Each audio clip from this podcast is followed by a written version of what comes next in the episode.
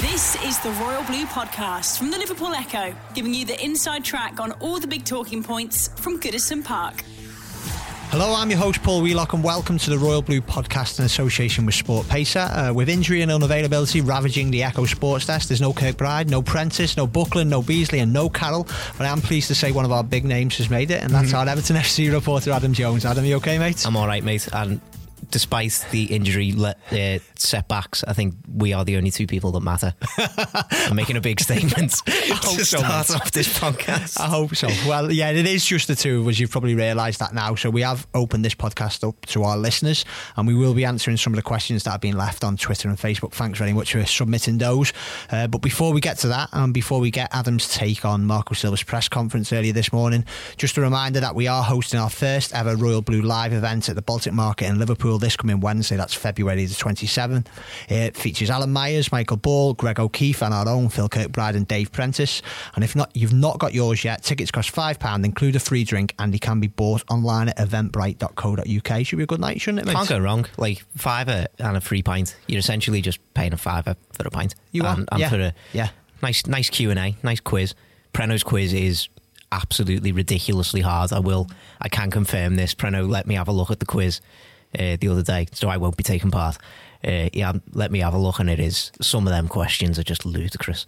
Yeah. I can't wait for the reaction to them, to be honest. Well, there you go. That's one reason to come. And I say you're surrounded by your fellow Evertonians, and you've got four or five guys there who've covered, well, one who's played for Everton, obviously, in Balling, and four guys who've been covering Everton for years. It should be a really good night. If you haven't got your ticket, you've still got time. But now to the podcast itself. And Adam, as I said, you were down at Finch Farm earlier today.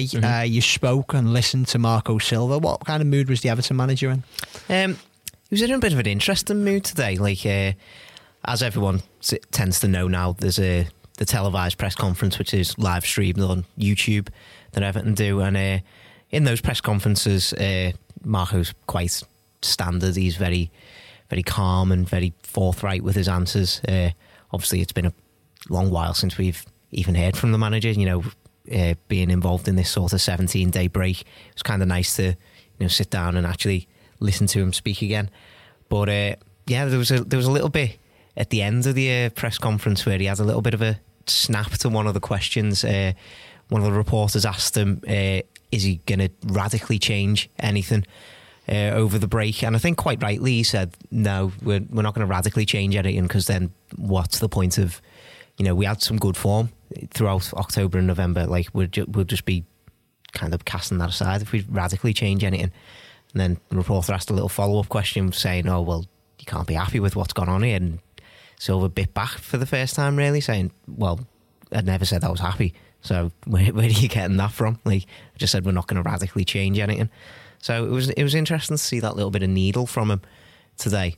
But in general, I think it was just standard Marco Silva press conference. Yeah, it's interesting. You could deduce that it was a man feeling the pressure after a really poor run of results, but also, was it nice to see him like that? Because he is so polished, isn't he? He doesn't really give too much away in press conferences, but it's probably one of the first times, as you said there, where he showed a bit of his character, that feisty side. Yeah, you often throughout those kinds of press conferences and with post-match press conferences as well, you'll see sometimes there'll be difficult questions posed to him, and a lot of the time he'll just say, well, I understand why you're asking this question, and then he'd go on to give quite a mature, reasoned answer a lot of the time. Still think he gave a mature, reasoned answer today. It was just that it really didn't sit well with him. That he just didn't understand why this follow-up question was asked at all. And I can kind of see both sides of the argument. Yeah, like, I think any manager in this sort of situation, with the way that modern football is, I think it would be a bit weird if he wasn't feeling some sort of pressure. Like, obviously he knows that results aren't going well. He'll be the first to tell you that he's not happy with the way Everton are performing, the way results have went, the way where Everton are sitting in the table at the minute. So, he'll be feeling that sort of pressure where he'll be like, oh, well, this is a big chance now for me to try and put the record straight, get Everton back firing up the table. But at the same time, it is quite nice to see him have that sort of, bite back, that little bit of fight, that little bit of passion.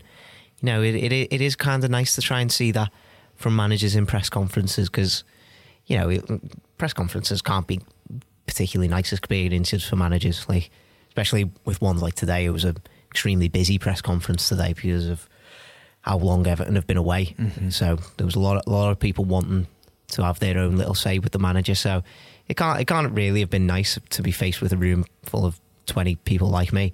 So all staring at it. Yeah, all staring at you, all waiting for you to give that right answer. So yeah, I think it is a little bit nice of him to, you know, just show that little bit of passion and energy. Yeah, I think in general a lot of Everton fans will like to see that.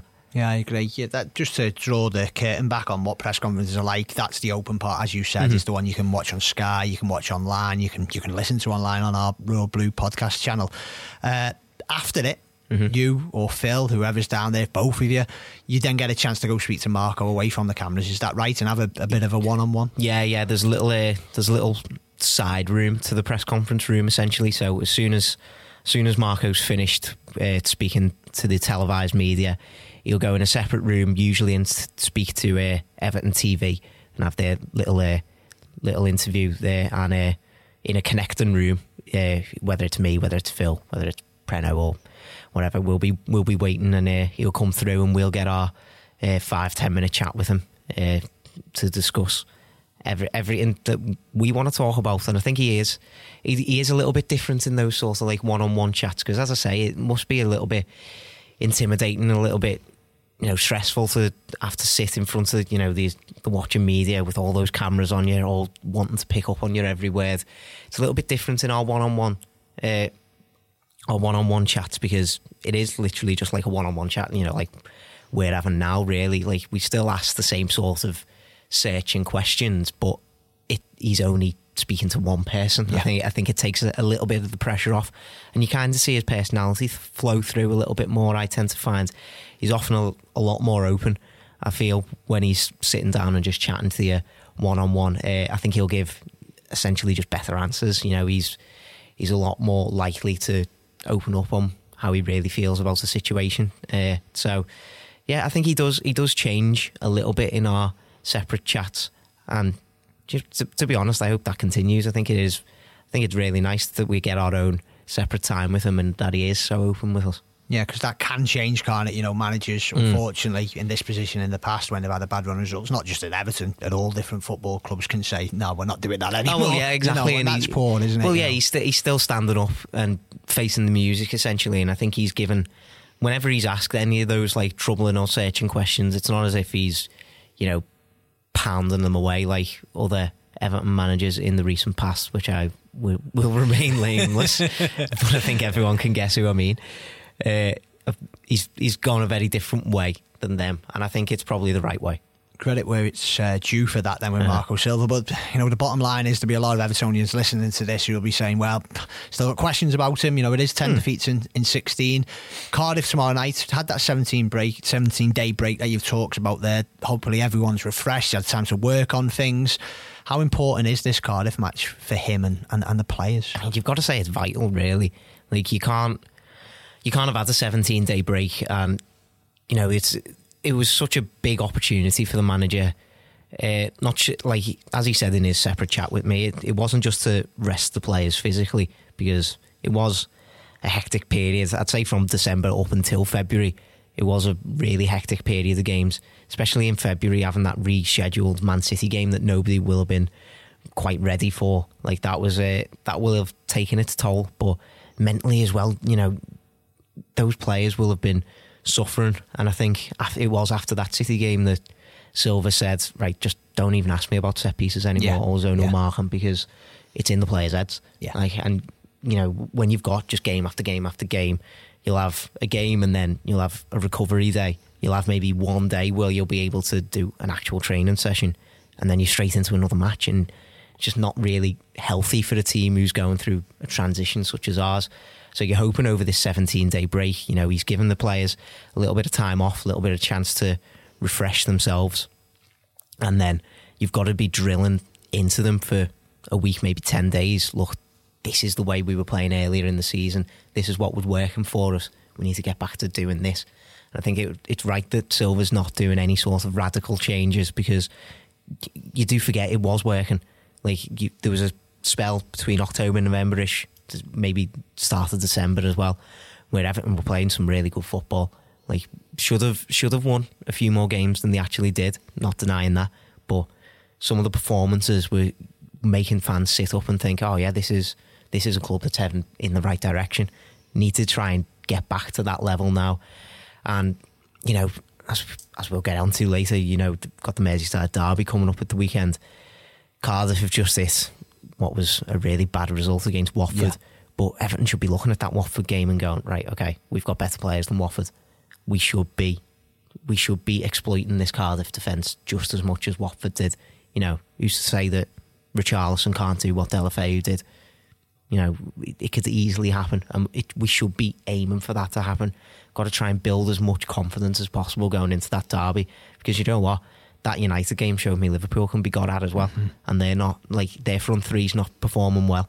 Like, we can have them, so you know, you've just got to build up as much confidence as possible in that Cardiff game, because as you say, the run of form before that break was unacceptable. We'll carry on with that Merseyside derby. Obviously, we won't go full in on it because we've got Cardiff to get out of the way. There'll be a Royal Blue podcast on Friday to come, and obviously we've got our Royal Blue live night that people will be talking about it there. But mm-hmm. you're right there, isn't it? It does feel like you can't separate these two games. You know, a win on Cardiff on Tuesday and everyone's just up a little bit, and you know, then you begin mm-hmm. to think, you know, is there a chance that Everton can, you know, halt Liverpool's march?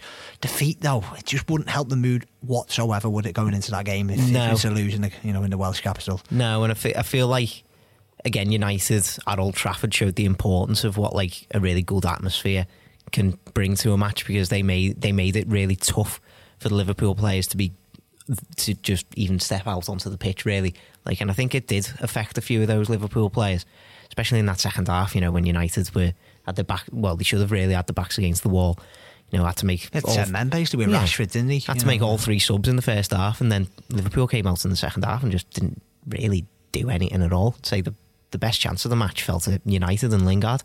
So Everton have got to try and do that if possible. You know, you've just got to make Goodison that sort of bare pit atmosphere that we all know it can be, and I'm pretty sure it will be for any sort of Merseyside derby. But it's just, as you say, it's just going to make it so much easier if you're coming off the back of that, off the back of what we're all hoping is going to be a really good performance against Cardiff. Because if you're going into it off the back of a defeat, then you're just thinking, if Liverpool start that game well, how are Goodison going to react to it?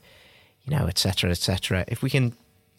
If Everton can get a good result against Cardiff, comfortable win, not even like batter them, just say comfortable 2-0 win, let's say, you'd instantly going into that derby, if Everton start well, first 10 minutes or so, first 15 minutes, like they did against Man City, I have to say, maybe take advantage of a couple of those chances instead this time.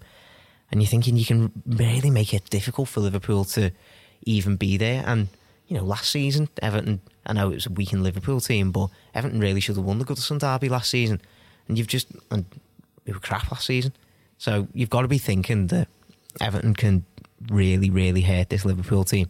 And yeah, going into it off the back of a win against Cardiff, you've got to say is pretty crucial. It's an interesting analogy you make with United there, because there's no doubt Solskjaer deserves a lot of credit for what he's done. In turning that ship around after Mourinho left. But, you know, you can see how different the players are. Mm-hmm. A lot of focus at Everton has been on Marco Silva, continues to be, when we come to the fans' questions and listener questions in a minute, they're mainly about the manager. It's time for the players to step up now. They've had this break. You're right, they had a lot of games between December and February. But is it time now? You know, there's a lot of good players in that squad. Is it time they start showing it? Yeah, I think those players should absolutely be much higher up the table. Like, you look at our squad compared to everyone else in the league, and you're thinking, right, that is probably the 7th best squad in the league. Like, without question, we've got a better squad than Wolves, Leicester, Watford, Bournemouth, West Ham, and the likes of them are above us at the minute. And, you know, the manager can take a lot of accountability for that, and I'm not saying that he doesn't shoulder any of the blame. Like, I think he does. I think a lot of people shoulder a lot of the blame for this, but doesn't mean the players should be excused. Like, their performance levels have noticeably dropped, and I think the problem is that you're seeing a lot of these players in this squad. It's not just under Silva that this has happened. This has happened under Allardyce. This happened under Koeman. You know, some of them go back as far as Martinez. Some of them go back as far as Moyes. Mm-hmm. You know, and you know they're just not consistently performing. And you know, there's only so much. There's only so much that you can look at the manager, because you know it's very obvious that Everton need to have a massive clear out for me in the summer. Yet again, there's so many players there who just don't look like they're ever going to find their feet again at Everton, and it's a real shame, to be honest. And you know, how much can that be a manager's fault? Like, mm-hmm. if a player's not performing well, if he's not got the right attitude, then what can you really do as a manager? You know, you can do all you can in training, but once they walk out onto the pitch, there's not a lot a manager can really do. So yeah, I think the players do have to shoulder a lot of this blame, and I think that having had this break and having had this time to reflect and refresh, you know, they've got to be coming out all guns blazing against Cardiff, try and give that, you know, the fantastic away support something to really cheer about, because it's been severely lacking over the last few months. Definitely. I know a lot of Evertonians believe, and I'll see if you agree with this, that it's a team lacking leaders, or not got enough leaders in it. Two players you talked about being fit for the trip to Cardiff were Phil Jagielka and Leighton Baines. Now, I think you'd be hard pressed to say that, say Baines, he should be ahead of Luka Dean in the pecking order, or if Jag should be ahead of Kenan Zuma, who've had overall pretty solid seasons. But do you think there's a time when you are struggling like this that you might need players like that in your lineup? I think, yeah, I think I completely agree that Everton are lacking leaders. I think it's been a problem that's plagued Everton for a little while, to be honest. I think since the days of, like, I know Phil Neville wasn't exactly a fantastic footballer, but I think Everton were noticeably worse when Phil Neville wasn't in the side for like the closing stages of his career, because he just brought that sort of leadership that nobody else in the squad really seemed to have.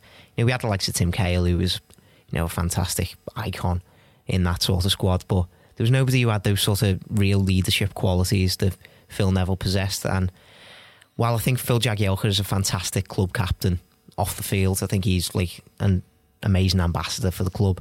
On the pitch, you know, even then you can say maybe he's lacking those sort of qualities that Phil Neville had.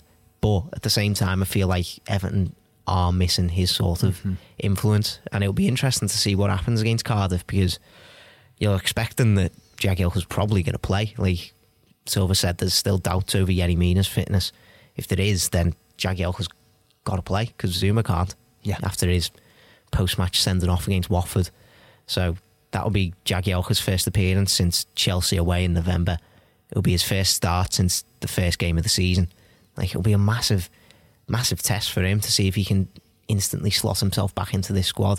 But if he does, and he is the leader that we all know he can be, then does he stake his claim for the rest of the season? Like, it'll be a really interesting dynamic to see what happens if he does really play well and he does show off those leadership qualities. As for Leighton Baines, I think he's still a phenomenally brilliant footballer. I think he's got a lot of qualities about him. We've seen it recently, you know, that how he started that game against Huddersfield before he got injured. I thought he was absolutely brilliant for those, what was it, 55, 60 minutes he was on the pitch. I thought he was absolutely fantastic. And I don't know, it's really weird to say that he won't be in the team. You know, it's hard to leave out a player of such quality, but shows how well Luka Dean started, that, yeah, he absolutely does take that left-back starting place. But I don't know, do you try and find a different place for Leighton Baines to slot in? You know, does he come in at left-back and then Dean goes on the wing? Does Baines go in the wing? Does he come into defensive midfield? You know, like a Philip Lahm-esque sort of role. I wouldn't mind seeing that at some point if we're going to be experimenting for the rest of the season. But yeah, I think, again, he has got some leadership qualities that we definitely do need to see back in the team. So yeah, it will be interesting to see. It'll be interesting to see what happens in terms of their contract situation, because both out of contracts, aren't they? Yeah, both out of contract at the end of the year. At the end of the season, it's been quite quiet on the front of maybe being in talks or having any sort of renewal. So yeah, it'll be an interesting few months to see if they can force their way back into the lineup a few more times. The Royal Blue Podcast from the Liverpool Echo. The Royal Blue Podcast from the Liverpool Echo. tell you what, I completely forgot about Zuma's suspension. I've put Watford out my head completely 17 days ago, and I've definitely put what happened after the game out my head completely. Is it a 2-game ban, isn't it, for Zuma, or is it just a one? Is it just I think a one? It's just the one. So yeah, because you'd want him probably back for the derby. I hope it's just the one. You'd want him back. So that said, no Zuma Tuesday night. How do you line up, you know, given it does look like Mina's going to miss out? I'd go Pickford in goal for quite obvious reasons. He's not had the best of seasons, but he's not Stecklenberg. No, but I'm not thinking of putting Martin Stecklenberg in there. I probably put Hal Virginia in before I put Stecklenberg in.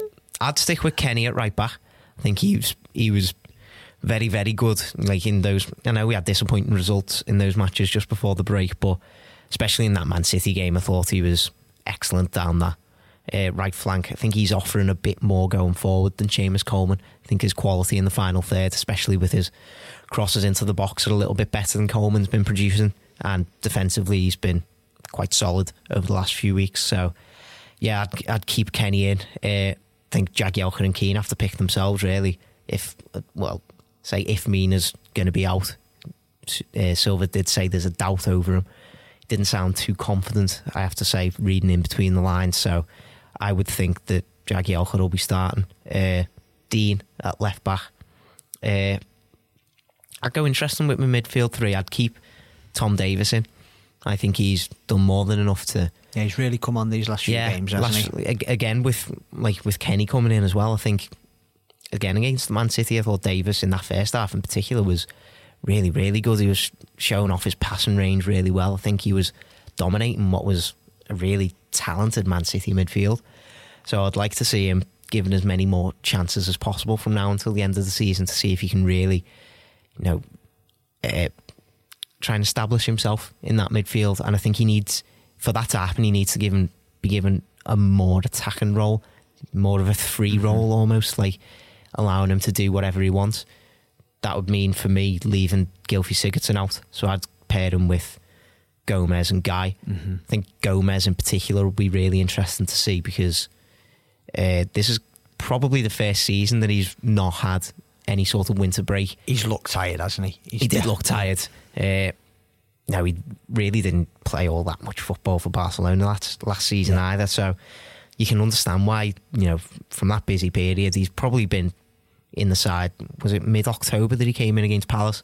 He's probably been the mainstay in the side from then until, you know, mid-February. Like, it's going to take it out of a player who's not played all that much football, especially when he's used to having a winter break. So you'd hope, out of all the players that you'd hope are refreshed over this 2-week period, you're hoping that Gomez is the one, because he's got so much quality in him, hasn't he? Like, he's got so much strength. So much skill, you know, he's shown off that he can score goals as well now. So yeah, I think giving him and Davis potentially just the exact same role, not really an attacking mid, but like two free roles, just letting Guy sit in front of the back four, and letting Gomez and Davis do what they want, because you don't really need two sitting midfielders, I don't think, against Cardiff away. Like, no offence to Cardiff, but I don't think you really need that at all. So I'd give Gomez and Davis as much freedom to roam forward as possible. And then front three, I'd be starting Dominic Calvert-Lewin. I think those Cardiff centre-backs are going to be up for a physical battle, and I think Calvert-Lewin provides our best chance of giving them that sort of physical battle. And I think he links better with Richarlison coming in off the wing, so I'd play Richarlison left wing and Adama Lookman right wing, because Lookman and Calvert-Lewin also have some quite nice connection. Chemistry, don't they? Yeah. So, yeah, I'd try and hit them with as much pace and skill in the wide areas as we possibly can.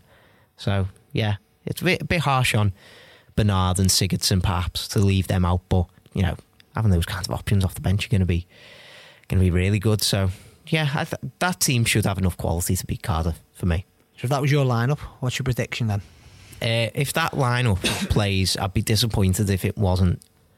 I think you've got to try and get a clean sheet, really. I know it's going to be hard because they're going to try and focus on the set pieces and the zonal marking quite a bit. I think a 2-0 win for Everton. Yeah, I think I'll go along with. I would really happy on Friday night, not just because of the result, because if they would have won, I think people probably realise at home that, and then if they would have beat Everton again, the gap would have been 2 points. For that was a big result for Everton on Friday night. Hopefully it's not the stuffing out of a bit, you know, because they were on a great roll. Obviously there's a lot of things that's happened off the field, there's a lot of emotion down there at the moment, and understandably, but I'll go with 2-0 as well, so fingers crossed the Blues do the business in the Welsh capital. We will now go on to the questions that have been left on Twitter and our Royal Blue Facebook page. We'll start on Twitter from Stu Ely. A lot are about Marco Silva, but he says the press conference today, there was a sentence said by Silva which was very telling. He said, "I'm here as long as the club believe in my job." Is that a talk of a man under pressure and has had the dreaded vote of confidence via Mashiri? Is he here to stay or will he be gone soon? I don't think that sentence in particular is the mark of a man under pressure. I think that you could really say that about any manager in any job in the world. Like if the board don't believe in you anymore, then you're not going to be in a job anymore. I think the main point that I take out of Silva's appointment in the first place is that Brands and Mashiri were very keen to get him in at the start of the season. You know, it was very obvious that Everton was setting up for this big project, which is going to be, you know, a 2-3 year thing really. Like, he's only really had one transfer window. Can't really count January because we didn't make any signings. So you need to give him more time. I don't think it's the sign of a manager who's feeling that he's going to be gone anytime soon. I think it's just a manager who's quite realistic about his position at a club, and I think that's nice to see. Following on from that, someone called WW has said on Twitter, how long good name don't know what it stands for, there's no E or F at the end, but WW, thanks for sending your question. He Waylon says, Williams I'm going to call him. How long do you think Silva has, or are the board giving him this season to get rid of the rubbish in the team? Yeah, I'd be very disappointed if that wasn't the case. I think, as I say, like, he was quite clearly brought in at the start of the season to lead this sort of project, and new managers always go through spells of bad form, and granted, I don't think anyone particularly realised how long this spell of bad form was going to be, but I think this, you know, sort of extended break could be the perfect way to try and put that behind us and try and focus on, you know, just finishing the season strongly. And I think, you know, if you bring in a manager at the start of the season quite clearly focused around a project that's going to last for 2, maybe 3 years, you can't really just jump ship like halfway through a campaign. Like, it just doesn't make any sense to me. You're instantly hitting the reset button, you're setting yourself a year behind again, and you've got to bring in a new manager. Like, who comes in to be the new manager then? Like, you look at Leicester, who've just sacked Claude Puel, and now they're getting linked with Allardyce, Moyes, Rodgers, Benitez. A lot of the ones on the merry-go-round, aren't they? Don't want any of them at Everton, to be honest. So, yeah, I think Silva's still the best option. Faith in the project is still the best option, absolutely. Again, similar subject, but a bit different, this one. Mike Sullivan says, do you think that if we somehow win the World Cup derby on Sunday, I imagine that's referring to Mr. Klopp's comments at the weekend, probably come to that later in the week as well, but he says that barring a free fall into the relegation zones, all questions over Silva's job will be put on hold until at least next season. P.S. This kind of works only if we beat Cardiff. Okay. I think if we beat Liverpool and somehow stop them winning the league, I'd build a statue of them, like, outside me flat, to be honest. Like, imagine that. Like, you're in champagne, tribute to it every morning. Like, I know I say this before every derby, but like, it would be great if Everton won this derby, wouldn't it? Like, especially with them going for the league. And I do kind of understand. I just think especially with the amount of tough home games Everton have still got from now to the end of the season, you've got to be looking for a big result against one of, if not more, of, you know, one of those big six sides, let's say. So you've still got Liverpool to come, United, Arsenal and Chelsea. All still to come to Goodison. You know, Chelsea aren't in a great spell at the minute. Perhaps targeting that one is one that you can take 3 points out of. You know, and as I said earlier, United have shown that this Liverpool side can be got at. If you play them the right way, if the crowd are behind Everton, then they absolutely can get at Liverpool. And if Silva does win that derby, it does take a lot of pressure off, doesn't it? Like, you can't say that it won't. And yeah, I think I do agree that it does rely a lot on getting a win against Cardiff, because, you know, suddenly you're looking at that saying another 6 points. You've probably pushed yourself into eighth, mm-hmm. at least, 107th down again. And then I think at the end, like by the end of the season, if Everton finished seventh, you'll say, all right, fair enough, that wasn't the best season, but seventh is still an improvement slightly on last season. So it's a building block that you can then go for in the future. So yeah, I would agree that a Liverpool win does take a lot of pressure off, as it should. Mark Ellison, he says it's a fairly simple question. I don't know if the manager actually knows the answer to it, but his question is, does Silva know what his best team is? I would suggest that the chopping and changing before the break means the answer is no. And I don't think anyone knows what Everton's best team is at the minute. Like, we put our team selectors out for every single match, like the morning of every game, and we've got our one for tomorrow already, and all four of us have all gone for different teams.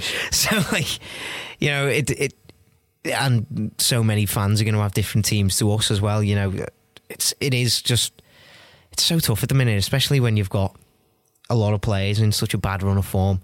Like, it is hard. Like, I know I mentioned my team before. A lot of people probably have Sigurdsson in their mm-hmm. teams. A lot of people probably have Bernard in. Might want to have Walcott in, Tosin in, Richarlison up front. You know, so many different variables. I think it makes it harder when Silva still hasn't got everyone fit.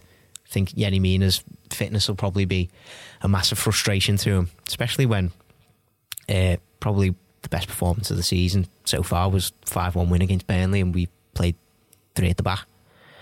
So, you know, we might have wanted to play that sort of style a little bit more, but yeah, I don't think Silva does know, and to be honest, I'd be worried at the minute if he didn't know what his best team was, because I can't see it. And just a final one from James Harper on our Royal Blue Facebook page. He says, what do you guys think the clubs need to do to offload all the deadwood? I know some are out of contracts in the summer. For the ones who are on long contracts, what does the club do to get rid of them? Hope, pray, beg. You have to have deep pockets if you pay them off, aren't you? Yeah, or take a hit. I think you're going to have to take a hit. I think that is... that is the general answer. You've got to take a hit. I think you'd look at the Davy Classen situation in particular in the summer. Club took quite a sizable hit just a season after he came. It's all about the player's desire to leave at the end of the day as well. Like, the problem that you're going to face is that you're going to have a few of these players on longer contracts who are going to be on a lot of money as well. We'll never be on the money they've got here. Exactly. The other club they'll have to take a massive pay cut. It was interesting. We had me and Sam have been running a loan series mm-hmm. over the past really week. Really good. And the Sandro Ramirez one I thought was really interesting. And you know, there'll be, like, it was interesting to read that there will still be a lot of interest in him from Spanish sides. You know, he could still be a really useful La Liga mm-hmm. player, but he's on so much money at Everton. Yeah. He would have to take a massive hit if he was ever to leave Everton. You can actually envisage him being here for the rest of his contracts and going out on loan every season. That's it. It does come down to a player's desire to leave at the end of the day and take those massive hits on wages. So, you know, it is a fine line to walk. And to be honest, I wouldn't want to be Marcel Brands in the summer trying to offload. I won't name any more names, but like we all know the kind of players that we're talking about who are on massive wages and who just aren't really going to cut it at Everton again. Just don't really have a future. So yeah, it'll be a lot of pressure on Brands to try and get any sort of deal for them. Like, and I think, as you say, like it is all about just, you know, we've got to take a financial hit, and I think that's something that Machiri will hopefully be on board with. Good stuff, mate. Thanks very much for answering those questions, and thanks very much for sending them in. We'll be back after the game at Cardiff for post-game podcast. We've got loads going on the podcast front this week. Obviously, we've got our Royal Blue Live night mm-hmm. on Wednesday. Hopefully get a podcast out of that. Hopefully you come up first and foremost, and then I think Ian Kroll's back with his view from the Gladiators, and on Friday, Royal Blue again. Big game to preview, isn't it, mate? Oh, yeah. Yeah, it's one that I don't want to think about at the minute. You'll feel a lot better come Wednesday morning after a hangover, after a night out in Cardiff with 3 points in the bag. Yes. Yeah, I'm looking forward to that Cardiff night out, to be fair. Good stuff, mate. Yeah. Thanks for joining us. No worries. You've been listening to the Royal Blue Podcast from the Liverpool Echo.